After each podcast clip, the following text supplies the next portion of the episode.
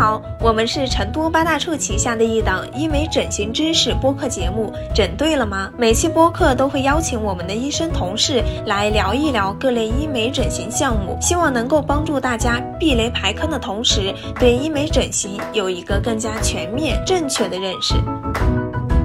老规矩，在开始之前哈，先给大家说一下，我们本期直播的主题呢是孩子牙齿没长好，家长们都应该知道的一些矫正攻略。那今天我们邀请到的医生哈，是毕业于华西口腔医学院，师从隐形矫正专家李宇教授的，现在在我们成都八大处口腔科的吴栋医生，欢迎吴医生。大家晚上好。吴医生还是一如既往的感觉很很腼腆，很温柔哈。第二次了。是的，那咱们之前上一次聊过很多正畸整牙的变美科普，这一次呢，咱们必须从我们的宝宝们开始说起了，聊聊儿童和青少年的牙齿矫正。其实孩子牙齿没长好的情况，现在好像特别特别的常见，是吗？对，多多少少都会有一点点问题。嗯。那第一个大家问的很多的问题就是，嗯。儿童如果要进行牙齿正畸的话，是不是要等小朋友先换完牙之后才开始呢？呃，其实不一定非得等到他换完牙。我们一般说的换完牙是指大概十一二岁、十一十二岁左右的时候。嗯。这个时候一般就是乳牙全部换完了，嘴巴里面全是恒牙。嗯。但有的时候你要等到这个时候的话，有可能已经错过了它的一个最佳的矫正时间。嗯。哎，因为在这之前，如果你的乳牙，呃，如果早点就。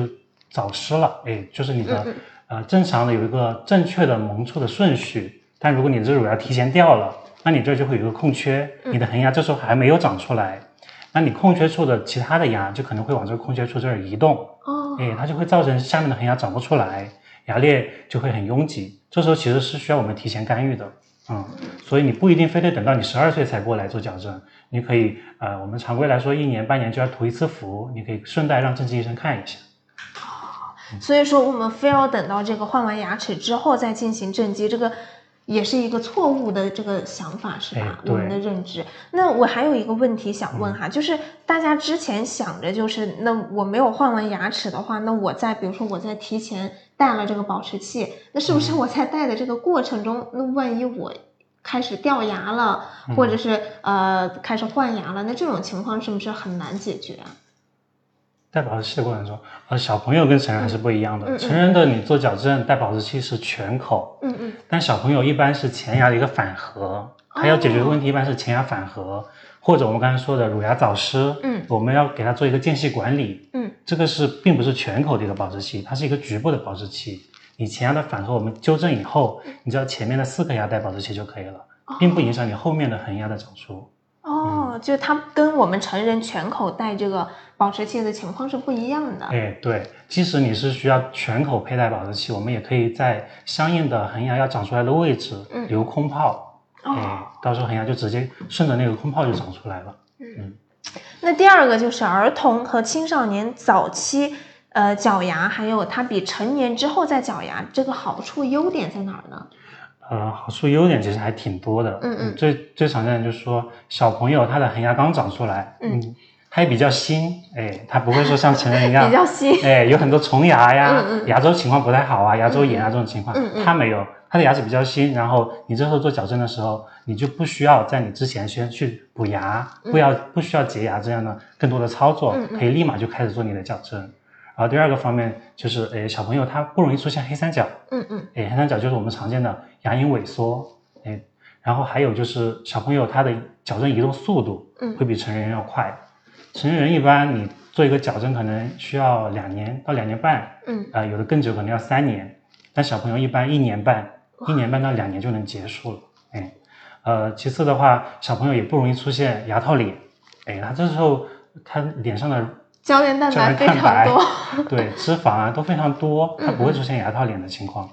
最后就是一个矫正的难度，嗯，哎，小朋友的话，呃，这个时候一般都没有关节的问题，很多成年人其实都有关节的问题。我们双侧耳屏前，嗯，就是你的关节处，很多成年人都有关节弹响、关节疼痛，嗯，其实这个是会影响你的矫正的一个速度的。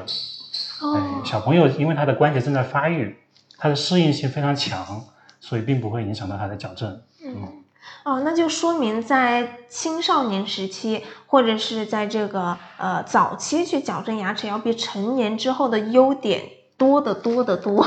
对，也就是如果可以再早点矫正，你就早点矫正，不要说拖到我必须长大之后啊，我上大学啊或者我高中再去矫正这样子。对，其实矫正就是你越早进行矫正，那么你牙齿移动的速度也越快，嗯，你的保持效果也越好，嗯，然后同时你可以提前享受到。呃，牙齿整齐带来的一个自信。是的。那第三个就是儿童如果出现了像下巴后缩这种问题，几岁去矫正会比较好呢？呃，像一般分情况的话，就四岁以前，哎，如果小朋友他出现一个下巴后缩，我们观察就可以了。嗯嗯。因为这时候下巴后缩有可能是一个暂时性的后缩。嗯。呃，等他慢慢长大了，骨骼开始发育了，可能就好了。如果是四岁以后，他的下巴非常后缩，有可能就是他。咬喜欢咬他的下嘴唇，咬下嘴唇就导致了下巴后缩，或者喜欢啃手指，也可能会导致下巴后缩，这就属于一个不良习惯，我们就需要提前给他纠正过来。一般这种情况，如果家长发现了，你可以及时制止，或者你可以呃逗他玩，转移一下他的注意力。如果这些都无法让他停下来这一个不良习惯的话，那就可能需要来呃来正畸科呃找医生看一下，看一下有有没有什么呃。矫治器啊，可以纠正他的这个不良习惯，就帮忙辅助一下。哎，对的。还原来这个啃手指，它也会造成下巴后缩啊。对，因为啃手指它占一个体积，你放在上下牙之间，你下巴其实会容易卡到后面去的。哦。哎，啃手指还有啃笔盖，哎，哦，这些就是 都会造成这个，以慢慢影响到，可能会造成一定程度的下巴后缩。哎，对的，其实最常见的就是喜欢咬下嘴唇。哦，嗯，一般咬下嘴唇就会把下巴卡在后方。所以家里有小朋友的哈，一定要注意自己家宝宝的一些习惯，像这个啃手指啊，或者咬下嘴唇啊等等这一系列的，它都有可能会影响到，可能会造成这个下巴后缩。所以我们在看到的时候，就要去正确的去引导他，先去督促他，不要就养成这些习惯哈。但是如果说你家宝宝已经有了这些的习惯，而且你发现自己的督促或者说自己告诉他的话，已经没有办法让他改过来了，那也可以到医院呢寻求医生的帮助，也是可以的。看一下，说，哎，那牙齿美白应该怎么去弄？我想问一下，宝宝他会有这个牙齿美白的需求吗？呃，小朋友一般牙齿刚长出来，还不至于那么黄。一般成年人是因为饮食习惯吃的东西比较重口味，嗯嗯，然后喜欢抽烟啊、喝咖啡、茶之类的，才会造成牙齿就偏黄一些，嗯，才需要做美白。小朋友一般是不需要做美白。但是我之前有看到有些小朋友，他可能是在换牙之前，他牙齿特别的黑，就 在每个的那个牙缝之间，就可能是吃糖吃多了或者什么原因，其实我也不清楚。对，这其实就是小朋友的邻面龋，就虫牙。哦，也，相当于你看到它发黑，嗯，它其实整个牙都已经坏掉了。哦。诶，很多家长都存在一个错误的观念，他们觉得反正你这个乳牙迟早都要换的，哎，对，反正以后会有恒牙，我就不管你。但其实这是一个错误的观念，因为你如果乳牙坏了，一个是我们之前讲到的乳牙早失，它会造成其他的牙齿的一个移位，嗯嗯，哎，导致你下面的恒牙长不出来。另外一个就是，如果它的乳牙坏的炎症，它蔓延到牙根下方去了。那它可能会影响恒牙的生长，哦，哎，它的牙炎症会影响恒牙牙胚的发育，所以说它也不要说因为这个牙齿迟早要换，就我不管没关系，反正它都要掉的嘛，哎，肯定还是要要要影响的，对对对，影响还是比较大的。那这个它是什么原因造成的呢？呃，更多的原因就是没有注意刷牙。小朋友其实你如果嗯。比如喂喂完奶或者吃完零食，其实应该都要给他漱漱口、刷刷牙。像比较小的小朋友，他还无法自己刷牙的话，那妈妈应该要拿一个那种指套，给自己帮他就刷一对，磨一下刷一下。哦。因为我之前哈有一次在小区里玩，我就看到有一个小朋友，因为他牙齿小小的嘛，也很可爱，但是每一个 牙齿之前都是黑黑的。我当时在想，我小朋友的牙齿这个黑黑的，它也是那种龋齿吗？还是说他每个人都会有这样一个阶段？就当时我其实还是蛮困惑的。就是龋齿，而且小朋友的龋齿发发展的特别快。哦，也成人可能几年你才会看到那个虫牙慢慢变黑，但小朋友可能几个月就看得到了。对，你整个牙都已经发黑了。说那带孩子做牙齿矫正的黄金年龄是多少岁呢？黄金年龄，嗯嗯，其实上一次直播也有提到过，就是你一旦发现他有问题，那我们就这个就算是他的最最适合的年纪了，就是黄金年龄。你一般其实要一年半年的就要带过来涂一次氟，嗯，涂氟的作用就是让小朋友的龋齿，哎，不再没有没有龋齿，嗯，而且还可以做窝沟封闭，嗯，这个时候我们就可以连着一起检查一下他牙齿有没有问题，嗯，如果有的话，医生会给到你一些比较好的建议和方法，对，嗯，为什么我小的时候就就就没有这种？观念呢？家长就是像涂氟啊，包括像这个窝窝沟封闭这种，我觉得 是我长大之后才了解到的。但是长大之后，我感觉已经不是很需要了。成人有必要做吗？呃，成人就已经没有那么多必要做了。像涂氟的话，主要是因为小朋友龋齿发展的太快了，嗯嗯，所以我们涂一个氟可以固化一下他的牙齿，让他不至于龋坏。窝沟封闭的话，是因为他的牙齿刚刚长出来。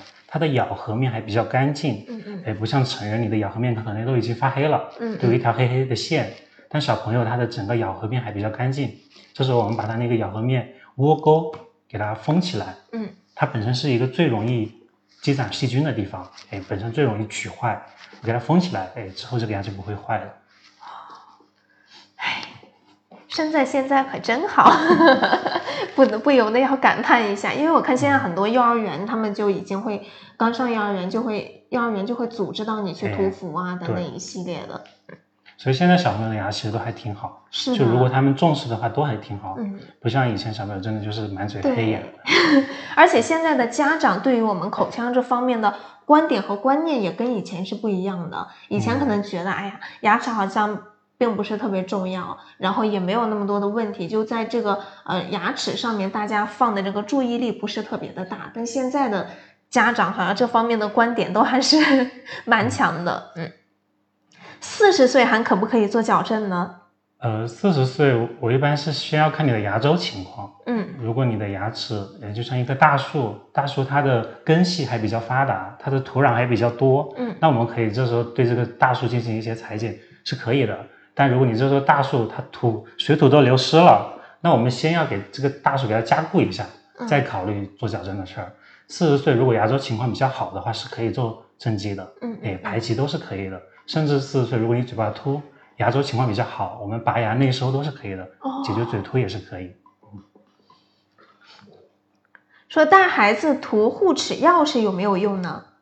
护齿药，嗯，一般就是涂氟嘛，嗯嗯，哎，氟就是固化牙齿，让它减少它的龋坏，哎，你一般还是要去正规的场场所，嗯，因为常规我们都叫它涂氟，并不会叫它护齿药。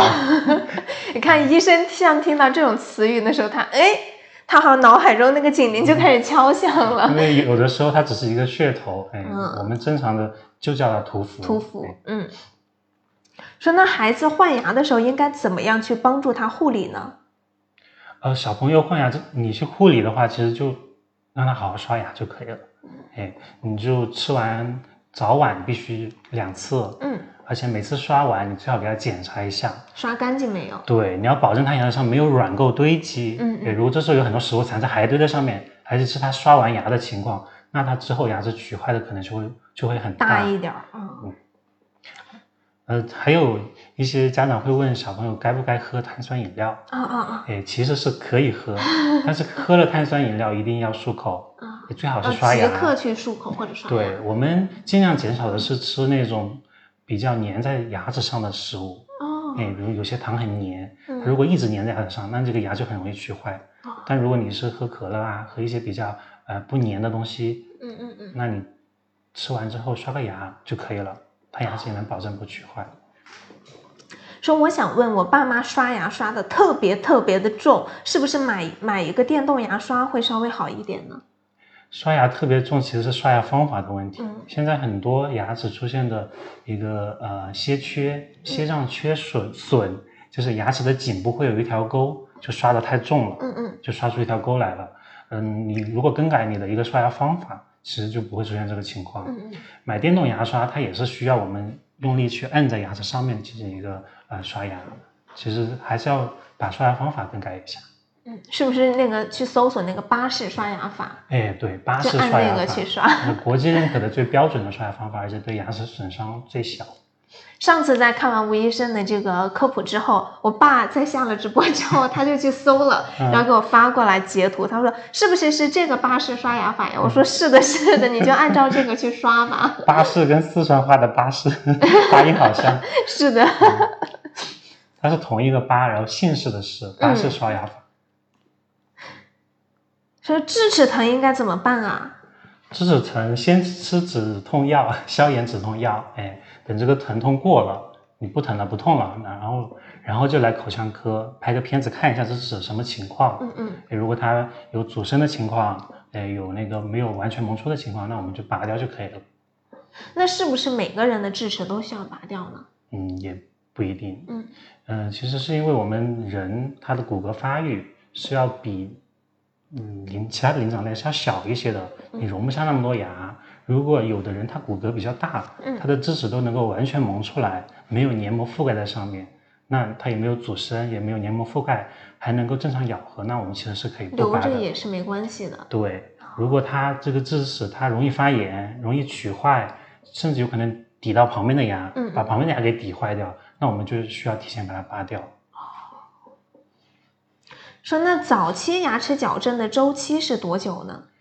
嗯，像做一些活动矫正器，就比如一些不良习惯的一个纠正，嗯，我们一般是要两周就来一次，呃，大概一两个月就能结束，非常的快。呃，然后如果再大一点，我们需要在口内粘一些器械了，嗯嗯，粘一些器械，这时候改的话就啊一般要一个月来一次，时间就会久一些。嗯嗯嗯，说侄女才八岁，已经在做根管治疗了啊。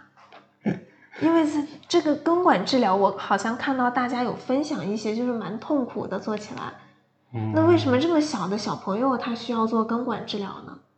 呃，八岁的话，其实嘴巴里面是剔牙期，它有恒牙也有乳牙。嗯嗯。嗯，常规一般坏的话，这个时候应该是乳牙坏了。嗯。因为我们乳牙并没有换完。呃，如果你这个时候牙齿有炎症，还是要做根管治疗。因为我们刚才也讲到，如果它这个炎症蔓延到骨头里面去了。它会影响你下方恒牙的发育和生长，嗯嗯嗯，所以我们需要把这个乳牙也做一个根管治疗。很害怕，我当时在做这个牙套戴牙套的时候，我当时我就特别怕戴上这个，万一就是像因为这个钢牙套嘛，它清洁没有那么的方便。我就在想，万一到时候我的牙齿坏掉了，要做那个根管治疗，该怎么办？就特别害怕。有段时间，因为我有一个做根管治疗的朋友，他给到我这边的反馈就是很痛苦，让他痛不欲生。他觉得很害怕，他每次提到要去做治疗的时候，他特别的害怕。我不知道为什么。呃，我目前看到的根管治疗其实并没有那么痛苦。真的吗？哎，对，因为根管治疗一般是你的，呃，先要把你的牙牙髓。你的牙神经本来就已经有炎症了，嗯，我们先消炎止痛了，嗯嗯，你这个神经基本就是已经废掉，也就是已经坏掉了。我们把它取出来以后，你这个牙其实内部是没有知觉的，是不会痛的，就神经已经去掉了，是吧？哎，对，然后我们才做根管治疗。根管治疗，你可以把它想象为这是一个房子，这个房子就是你的牙齿，掏空了。哎，我们就是内部的神经，嗯我们两个是内部的神经。如果这个房子里面有炎症、有污染了，那我们先要把它给这些污染给清出去，嗯嗯嗯，清出去了，我们再把这个门给它封起来，是吧？哎，其实它整体的一个过程是并没有那么痛苦的。哦，那就是把咱们两个先清出去，然后再把门给它封起来。对，再用水泥把门给它门给它封住，封住不让那个细菌进去。哦，原来是这样，这就是根管治疗。就是听了一下，打消了我很多那个恐怖的那个想法，就恐慌。其实这就是钢牙做钢牙跟做隐形的一个差别。嗯，对。钢牙的话，常备还是要常规还是要备一个冲牙器。是的，不然真的很。冲牙器了没有？嗯，买了。但是我买那个冲牙器，经常前前期冲的时候，它会冲的我牙龈出血。牙龈出血，哎。就是一个牙龈炎的一个表现。嗯嗯，我就很害怕，当时我就哎呀，老害怕，万一我那个也要做根管治疗，说又要戴牙套，又要做根管治疗，那真的会相当痛苦吗？所以说现在选择的话，我反正会劝大家尽量选择那个隐形牙套吧，就是它不仅是美观方面，主要是它在各个其他的方面呢，它也比这个钢牙套的优势要大很多。对，而且我们常规的矫正，像小朋友来做一个不良习惯的纠正，嗯，我们之前都是用活动矫治器，嗯，活动矫正器就是送加工厂的，跟钢牙类似的。但其实现在隐形矫正发展的也很快，嗯，现在很多都可以用隐形矫正来替代了。小朋友也可以戴牙套，哦，也不用摘那么多呃托槽啊、各种丝啊，它直接一个隐形牙套就可以解决。哦，那他自己佩戴，包括他平时的一个日常生活也会更加的方便一点。哎，对，但是如果小朋友依从性不好，其实呃也也是有一些方法的。我们现在有一个相当于一个小小的一个激励一样，小朋友过来，我们给他签个签个到，打个卡，哎，给他拍照，让他留念一下。也是非常的棒的，我觉得很想变成小朋友。说那怎么判断自家孩子适合什么样的矫正器呢？适合什么样的矫正器？这个要等你来看看医生，医生看你的情况再去判断。哎，对，如果你是嗯反颌前牙轻微的反颌，我们就做一个简单的活动矫正器，比较便宜的，嗯，价格也比较比较便宜，就可以解决。嗯。如果你是下巴后缩，嗯。或者你上上颌颌骨发育不足，这时候我们的那个器械就比较麻烦了，哦，嗯，它就没有那么简单。嗯。它是不是牙齿基本整齐的话，可以只做贴面呢？牙齿基本整齐，嗯，它和贴面是不是不是一类啊？嗯不，是一码事儿。对，因为我们现在主要讲的是矫正。如果你是想看想让牙齿变得更好看，嗯想要美白一些，那是可以考虑做贴面的。如果你牙齿本身比较整齐，甚至有一点点的扭转，哎，牙齿有一点点不齐，都是可以通过贴面一个来，哎，把你形状改一下，把它嗯改得很整齐。第二个可以让你的颜色也变得很白，哎，都是同时可以做到的。那烤瓷牙操作的一个步骤是咋样的？呃，本来这个应该问我们的另外一个董医生的，哦对今天是我直播，因为我是我们八大处的正正畸正畸科医生啊，呃，像哦，像这种它其实是属于全科的。对，它属于全科修复科，哦但但我也可以讲，烤瓷冠的话呢，呃，常规来说，我们一般做完根管治疗，你这个牙就已经没有神经来营养它它了，嗯没有神经和血管营养它，嗯那它会变脆一点，嗯吃东西可能会把它咬碎，所以我们需要一个冠把它罩住，也不让它碎。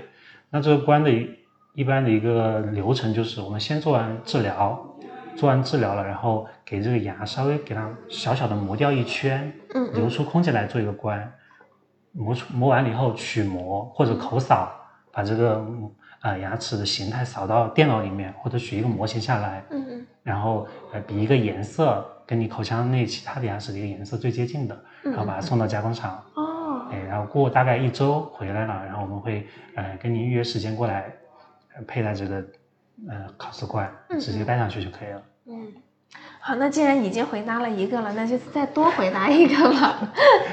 但是这个问题是我想问的哈，嗯。就因为我现在戴这个牙套，然后再取了之后呢，我可能是会想做贴面，哦。但是我希望的就是取了它之后，我立马做贴面，然后再戴那个保持器，嗯。因为它那个保持器，嗯，它需要根据口腔的这个，它去它去取膜嘛。如果我没做贴面的时候取的这个膜和我做了贴面之后它取的膜，肯定还是稍微的有一些不同的。对，所以我就希望我取了牙套之后，直接做了贴面，然后在这个贴面的基础上再去取膜。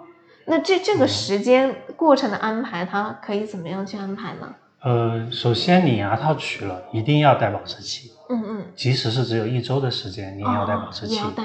对，不然它还是会反弹，特别是你牙套刚取的时候，嗯嗯。这时候它呃骨头还要改建，嗯。你牙齿周围的牙周膜都要改建，嗯。你要等它改建好了，它才不会反弹。嗯嗯。所以你取了牙套，立马就要做保持器，哦带着它的保持器，然后来医院找医生，医生给你面诊，给你出方案，看你这个适合做多少颗，适合做什么材质的贴面，嗯嗯。然后我们会给你讲大概需要磨多少的牙齿，嗯嗯。诶磨，可能有的人就不需要磨，嗯他直接在你表面直接堆一个就可以，嗯。也可以有的是需要磨一掉，嗯。磨掉一点点，嗯磨掉一点点后，然后我们就刚才的步骤一样的，哎，取模，哎或者口扫，然后送加工厂。贴面的话，它会多一个步骤，它就会有一个过一周会有一个蜡型返回来，你可以看到在口内的效果。满意的话就按这个来，不满意还可以调整。对对对，贴面的话，因为它设计的牙数比较多，而且对美观的要求比较高，所以它会大概两周的时间，一般是中间的一周就是要看这个模拟的一个效果。嗯嗯。比如你觉得这效果可以，你对这个形态呀、颜色啊都都比较满意，嗯然后我们才会去进行一个加工和生产，然后再过一周再过来佩戴。哦，所以就是那我在取了牙套之后，我还是得先把这个取模，先把那个保持器给它戴上，哎，然后戴上之后呢，它再进行这个烤贴面的这个取模啊等等一系列的，然后再到时候我贴完之后呢，我就需要重新再去取模，再再制作一副保持器。哎，对，就是会麻烦一点点啊，好麻烦呀。说那带孩子整牙前有什么需要值得注意的地方吗？是不是早点箍牙对脸型也会有改善呢？嗯嗯，你带小朋友过来需要注意什么？嗯，我觉得注意的话就是，如果你不是来我们这儿看，嗯你还是要注意一下，看一下医生的资质。嗯嗯嗯，你要去比较正规一点的场所，正规的医院或者诊所。嗯呃。嗯，第二个问题是什么？第二个就是他会不会早点箍的话，对我们的这个脸型也会有改善。其实这个一直是我想说的一个问题。我我自己的口内有一颗牙，只有一颗大牙是反颌。嗯。但它就引导了我下颌的一个咬合往左边偏了。嗯嗯。导致我现在的其实脸型也不是很对称。我左边脸其实要小一些，而且我科部是往左边偏，就是因为这一颗牙。哇。这一颗所以说牙齿真的对我们的脸型会有影响。对，如果你提前把这一颗牙给它纠正过来了，那你的咬合是正的，这样你的下巴就也是正的。哦。嗯，出现脸型不对称的，呃，那可能性就会小一些。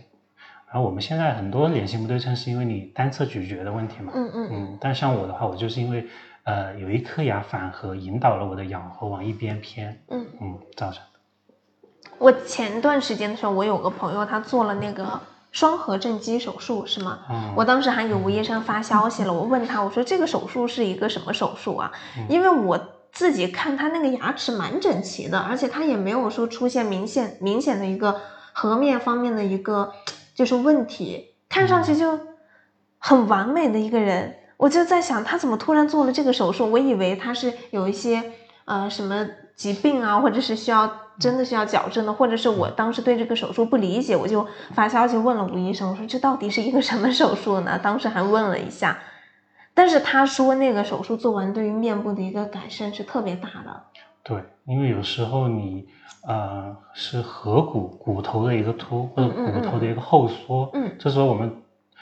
有时有的人是可以通过牙齿的一个代偿来解决，可以让你侧貌好看一些。嗯，但如果你要想要从一个根本上解决这个问题，让你的侧貌就达到最标准、最好看的状态，嗯嗯，那可能还是需要做正颌手术，也就是正颌加正畸联合治疗。嗯，就是这个，就是需要对自己要求非常高的人，或者是你的问题很明显，不做手术是没有办法改善的人，就适合。于去做一个正颌的手术哈，哎，对，就一个是自己要求高，第二个是你的骨头的这个畸形比较严重的，嗯，我们一般是建议做手术来改善。说那想问一下，孩子做完矫正之后需要戴保持器吗？呃，小朋友做矫做矫正，特别是早期矫正，一般我们要做的就是一个是纠正不良习惯，嗯，不良习惯其实是不用佩戴保持器的，因为它是在。家里自己佩戴一个活动矫正器，活动矫正器它更多的是一个肌功能的训练，嗯嗯，或者咬引导某一颗牙给它长出来，或者给它摆正，它咬合给它正了以后，它自身的一个咬合就会受限的，不会让它反弹，嗯，就不需要佩戴保持器。嗯，还有一些小朋友是因为前牙反颌，嗯，你本来应该是天包地，你变成地包天了，那我们直接把他的那个上牙给他推出来，推出来你就卡着了，就回不去了，嗯嗯，哎，所以也不需要佩戴保持器。嗯，所以小朋友其实跟成人比，他还是要更，呃，更方便一些。嗯，他本身反弹的问题比较少。对，还因为这个是这个应该是还比较小的小朋友是这样子的吧？哎，对。因为我有好多个青春期，就可能他们上初中这样子的朋友，他们在矫正之后就都没有戴那个好好戴那个保持器，导致后来那个牙齿全部都回到之前的那种状态了，甚至有一个比之前的状态还要。更差一点儿啊，因为我们我们刚才说到的小朋友都是指你还在换牙的小朋友。如果你的牙齿已经换完了，这时候你要做一个矫正，那还是要佩戴保质器。嗯，说看到妈妈年纪大了之后，牙齿的这个状态呢，也是比不上年轻的时候了，从来没有洁牙过，有没有必要带父母来做洁牙？害怕做了之后加重牙齿的不舒适。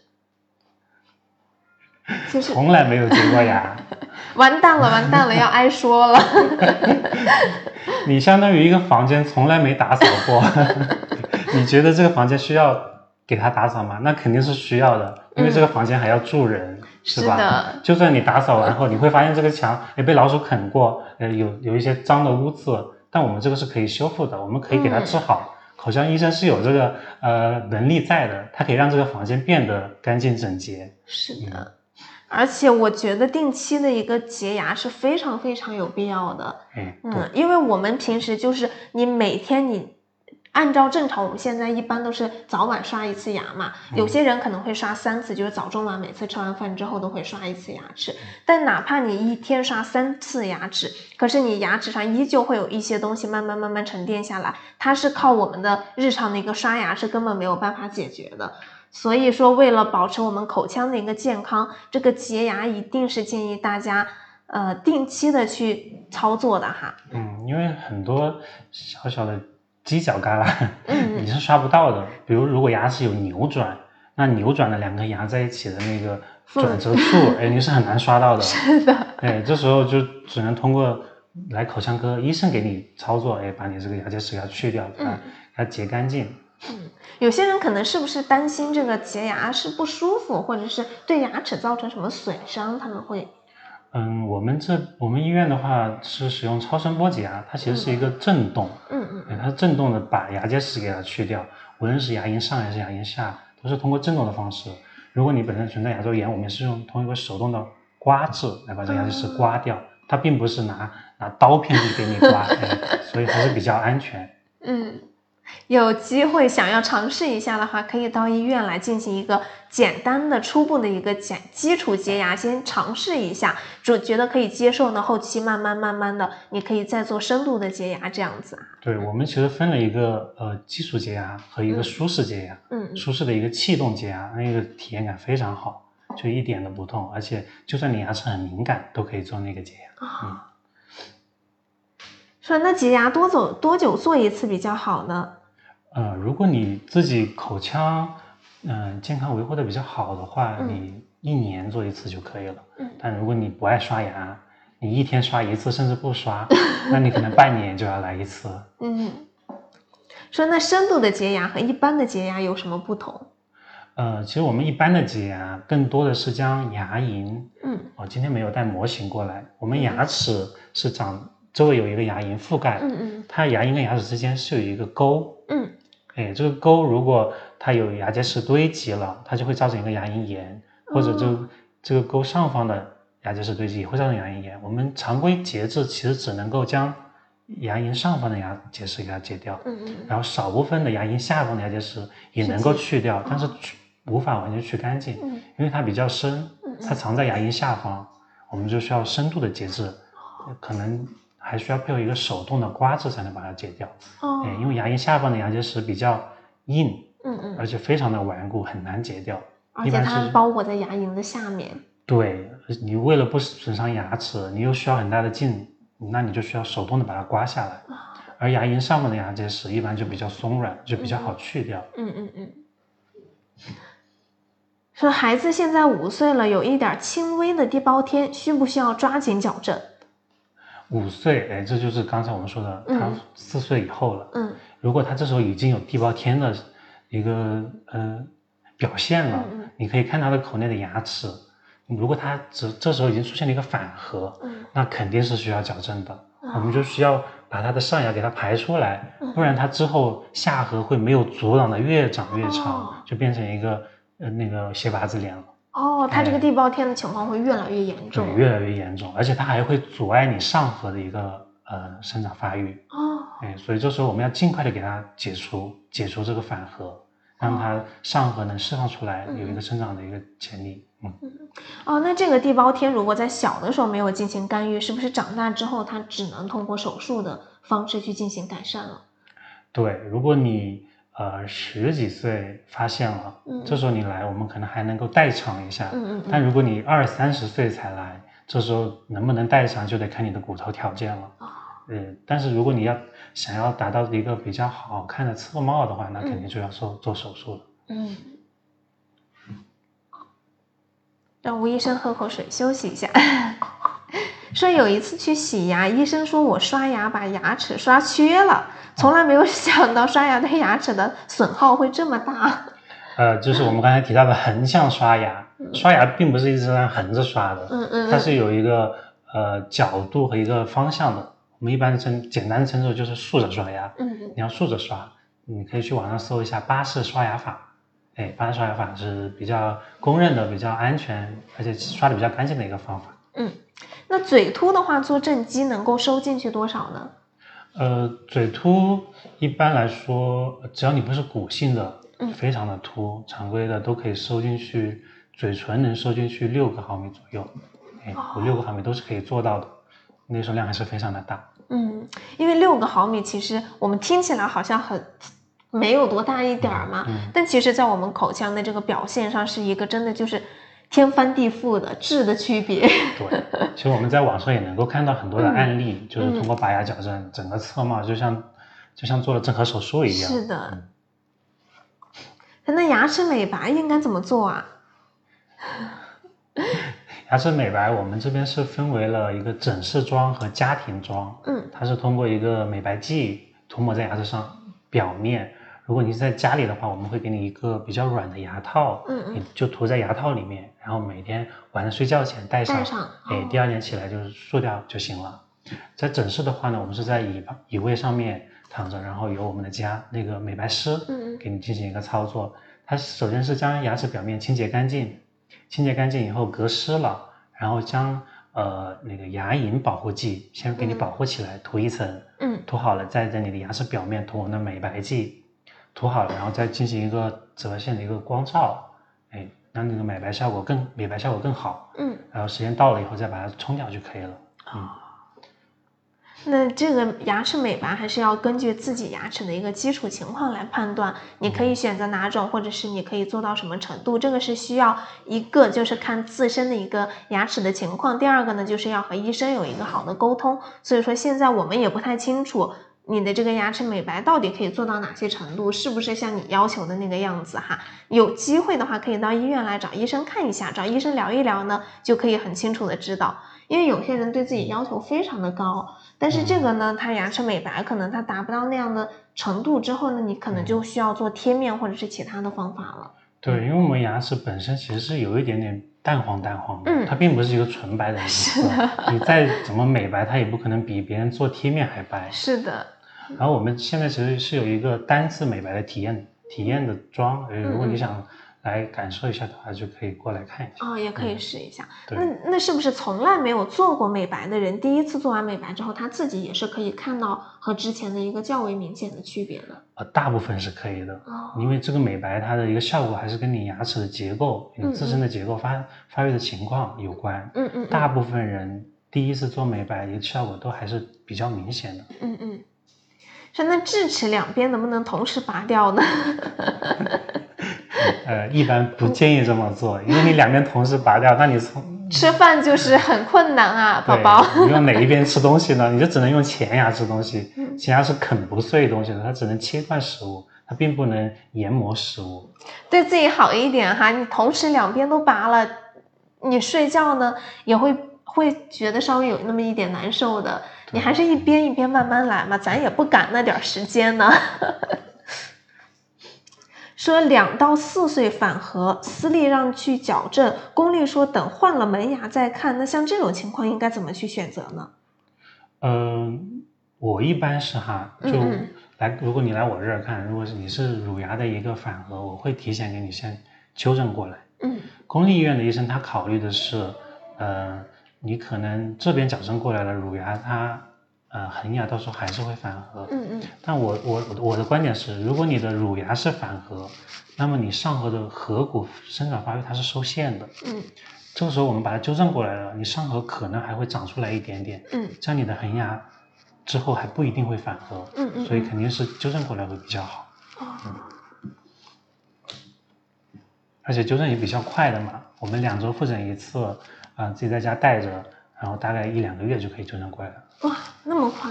对，因为小朋友牙齿移动的也比较快。对于一个已经戴了几年牙套的我来说，听到这个周期，真的就是，就这这这种表现。说那吸烟过后导致这个牙齿太黄了，怎么办啊？呃，吸烟。吸烟的那个色素沉着会非常明显。嗯，一般你看那种老烟民，嘴巴里面牙齿都有可能有点黑。嗯，但它本身可能也不是龋坏，它就是一个呃色素的一个沉着，色素的堆积。我们做一个喷砂，单做一个喷砂，效果就会就会有一定的效果，美白的效果。嗯，这时候你再加一些呃美白，可能效果就更好。哦，但老烟民的话，如果他这个牙已经被烟熏了几十年，那美白美白效果可能还会差一点。感觉好像那个烟渍都要渗进你的这个。对，就像腊肉被熏了几十年。对，就是你把表面的再怎么磨，就你磨完里边还有，磨完里边还有。对，因为我们是美白剂，需要渗到牙本质里面去，一层层的渗进去。如果你这个呃色素沉积的太深了，那美白效果还是会差一些。嗯。说医生可以仔细的讲一讲舌侧哈雷隐形保持器的优劣势吗？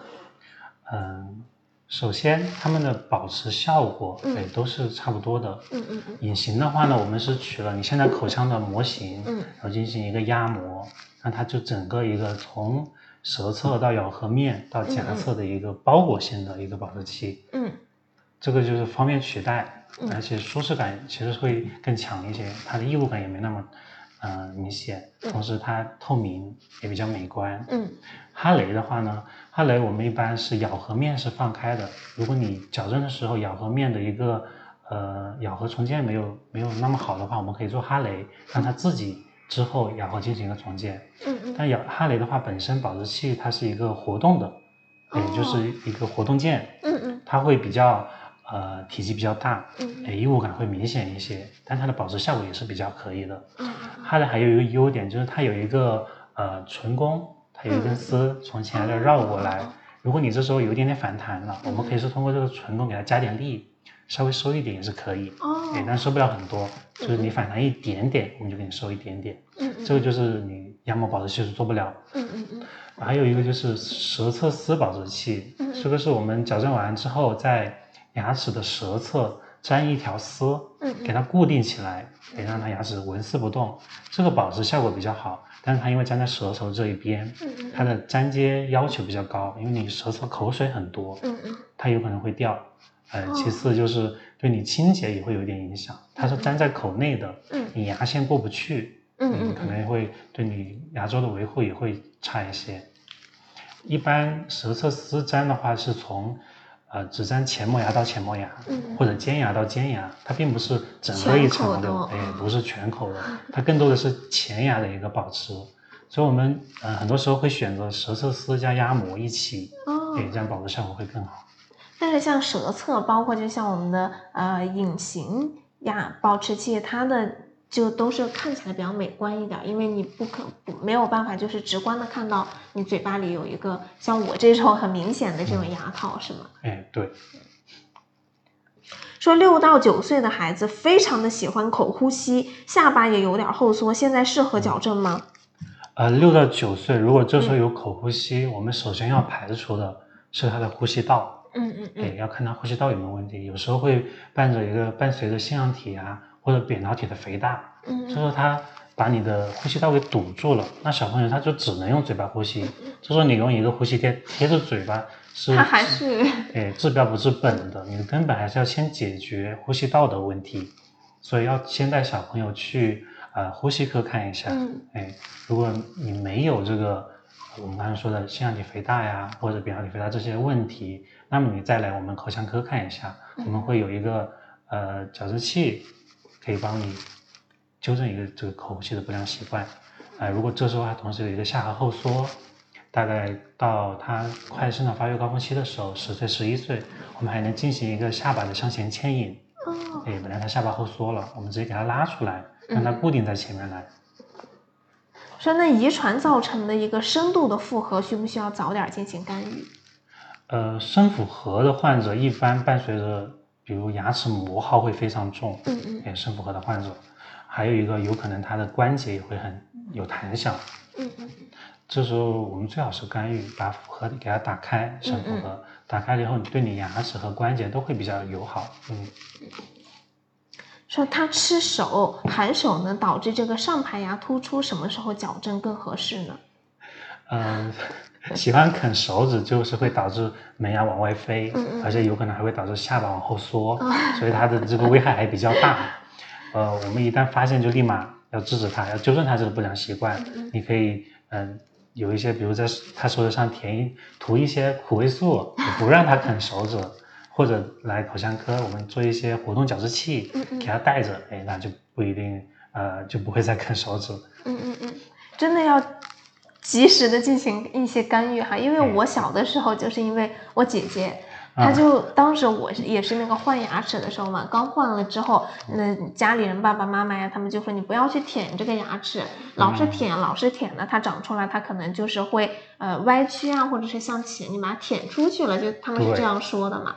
然后他在长那个牙齿的时候呢，爸妈是这样说的，但我姐呢，她就是比较强势的那种，她就说你不要去搞那个牙齿哈，我跟你说。但是呢，我从小就是有一点反骨在身上，他就不让我搞，我就偏偏要去搞。我说你不要搞，那我还拿手往出去。搬我就拿那个手指，哎，我就说，我就当着他的面就硬是要把那个牙齿往出去搬。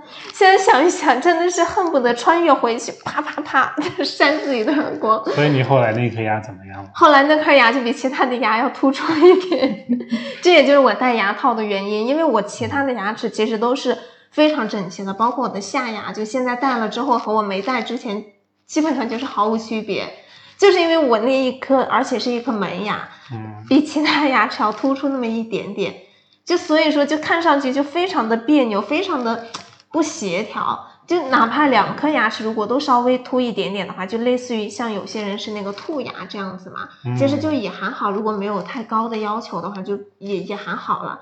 但我就是只有那一颗牙齿，就是比其他牙齿要突出一点，那看上去非常的别扭，所以我当时就选择了矫正，然后就想，哎呀。矫正就矫正了，那顺便我再往里边再收收，然后就把那个也拔了牙。哦，嗯，所以一定有这些习惯，从小一定要给他干预，并且是选择孩子能够接受的方式哈，去引导他，让他不要再去干这些事儿了。说男孩子九岁多了，下巴后缩，有点腺体面容，可不可以矫正呢？啊，腺样体面容。嗯嗯。呃，先带他去呼吸科看。嗯嗯，因为如果腺样体肥大的话，我们一般是要先手术把腺样体给它摘除掉，这时候他的呼吸道畅通了，嗯嗯，然后我们再去解决他呃下巴后缩的问题。嗯因为如果我们这个时候如果不去做这个腺样体手术，直接给他把下巴抬出来，嗯，那他是呼吸会很困难。哦，嗯，九岁的话其实是刚好非常适合这个时候嗯做手术和。做一个矫正，把下巴牵出来，因为快到他的生长发育高峰期了，嗯嗯，非常适合。所以他三岁三岁半了，下巴后缩特别的厉害，放松状态下嘴巴都合不上，像这种多大去矫正比较合适呢？三岁半，嗯，就是小朋友年纪还太小了哈，嗯嗯嗯，呃，这时候有可能是因为他的骨骼还有他的肌肉发育还不够成熟，嗯，这时候可能会出现一个暂时性的下巴后缩。如果家里面的是没有这种遗传性的下巴后缩的话，我们可以再观察观察。哦，三岁多还四岁以下都是先观察。哎，对。先天性的缺牙，下门牙缺了一颗，需不需要干预？嗯。那您多少岁啊？如果你如果是小朋友的话，呃，只要他不影响他的面容，不影响咬合，他牙齿里面虽然少了一颗，但他排的很整齐，也没有间隙，我们是可以暂时不管他的。嗯，如果你没有美观要求，也对咬合要求也没那么高，我们是可以不管它。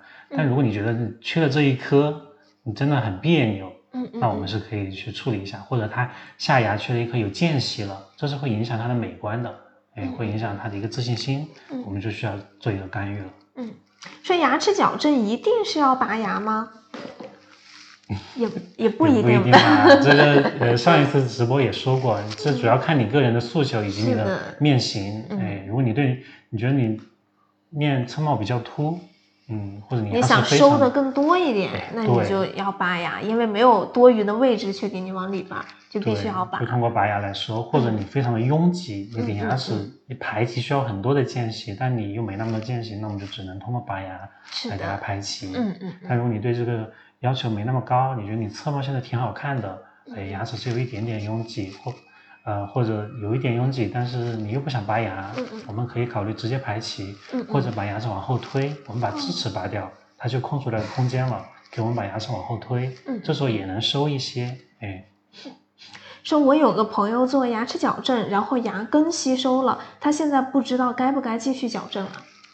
嗯，如果矫正已经开始了，而且他一般牙根吸收的话都出现在拔牙病例，如果他已经开始了矫正，而且你的间隙还没有收完，这个时候，嗯，其实只要医生他呃施力轻柔一点，你这个牙根吸收是可以控制的。嗯嗯。因为有一些人的牙根是有一个吸收的易感性，嗯有可能我都还没有开始关间隙，还没有开始移动，我只是在简单的排齐，他的牙根就已经吸收了，这是存在的。哎，就是他的牙根吸收的易感性，这时候我们就要一个是放慢你的这个。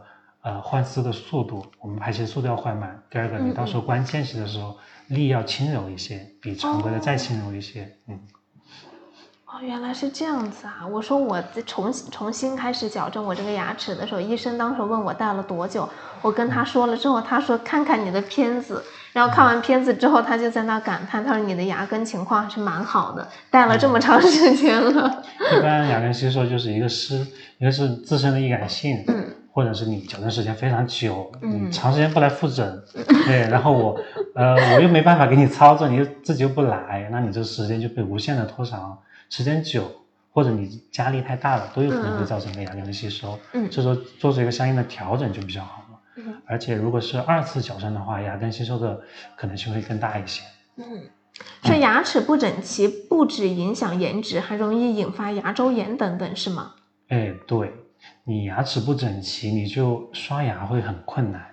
你牙齿扭转的越厉害，它这些折角啊，这些呃倒凹处，你就是很难刷到。嗯嗯嗯。如果你这时候又不爱刷牙，哎，又不来洁牙，那它就很容易长牙结石。牙结石的存在就会导致你牙龈发炎、牙槽骨的吸收、牙龈萎缩，那你牙齿可能就会松动。嗯嗯嗯。漱口油可以用吗？漱口油。漱口油是什么？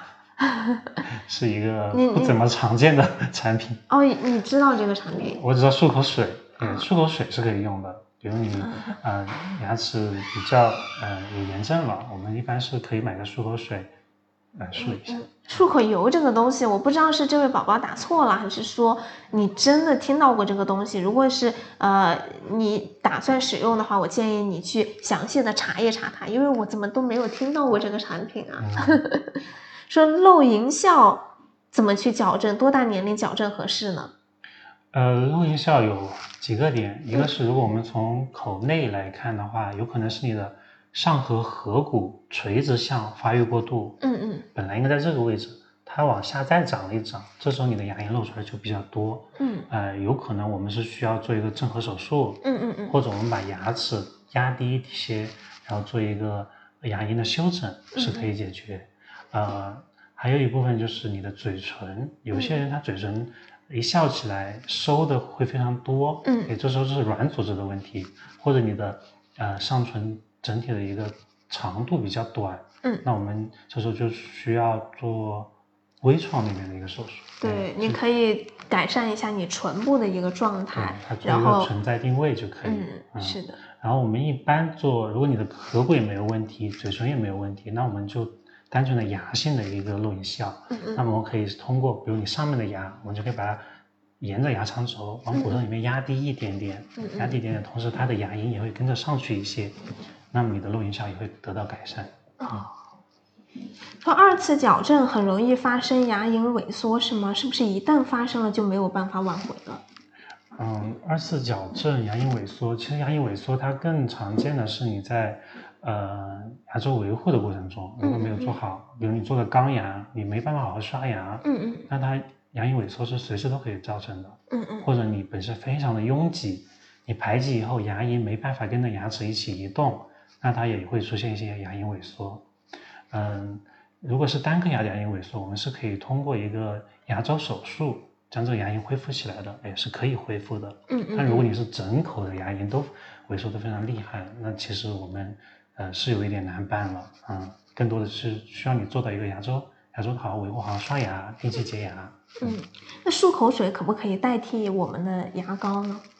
漱口水不能代替牙膏哈，漱口水只是一个辅助的一个措施，哎，刷牙是不可替代的，你必须早晚都要刷牙。漱口水是你，比如你中午吃完饭了，你又想刷牙，但是又没有带牙刷或者懒得刷牙，那我们就用漱口水临时的替换替代一下。嗯，但是早晚的刷牙是漱口水无法替代的。嗯看口腔科医生，像听到这种问题的时候，一下就激动起来了，可不行哈。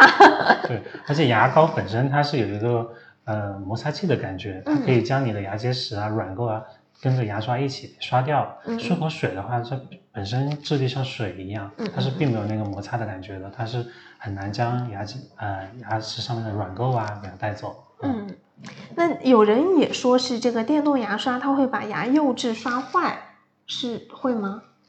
啊，这这这个问题，你要先看你的电动牙刷，它是不是一个正规的品牌？嗯嗯。我们正规的牙电动牙刷，它是呃不会没有那么大的力将你的牙齿给刷坏的。嗯。但其实如果你像你用普通的牙刷，你使劲去横向刷，牙齿也是会刷坏。嗯嗯。所以电动牙刷，如果你使用不得当，也可能会把牙齿刷坏。但如果你是正确的来使用它的话，是不会将牙齿刷坏的。看一下还有哪些是没有问过的问题。我们现在也五十八了，我们可能最后再回答两个问题，这样子哈。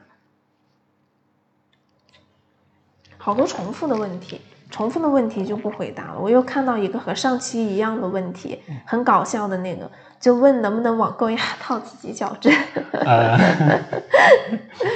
如果是一个有资质的医生，一个正规的医生，他并他绝对不会在网上给你卖牙套的，他必须要见到你的人，看了你口腔的情况，了解你的主诉以后，才能够呃根据你的情况来设计牙套。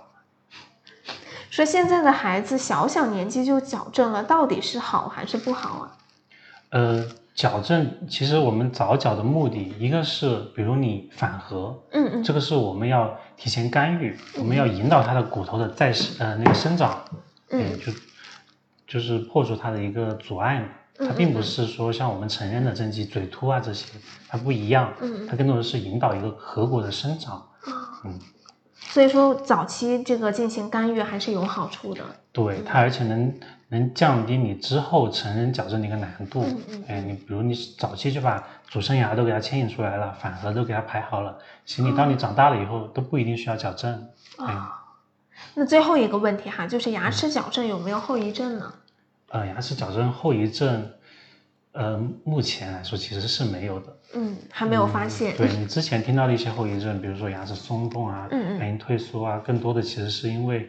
啊，牙周的维护问题，嗯，单纯的牙齿矫正它并不是，并没有后遗症，嗯，好的，非常好，我们两个问题回答完之后，现在九点了，那我们今天的直播也要跟大家说再见了。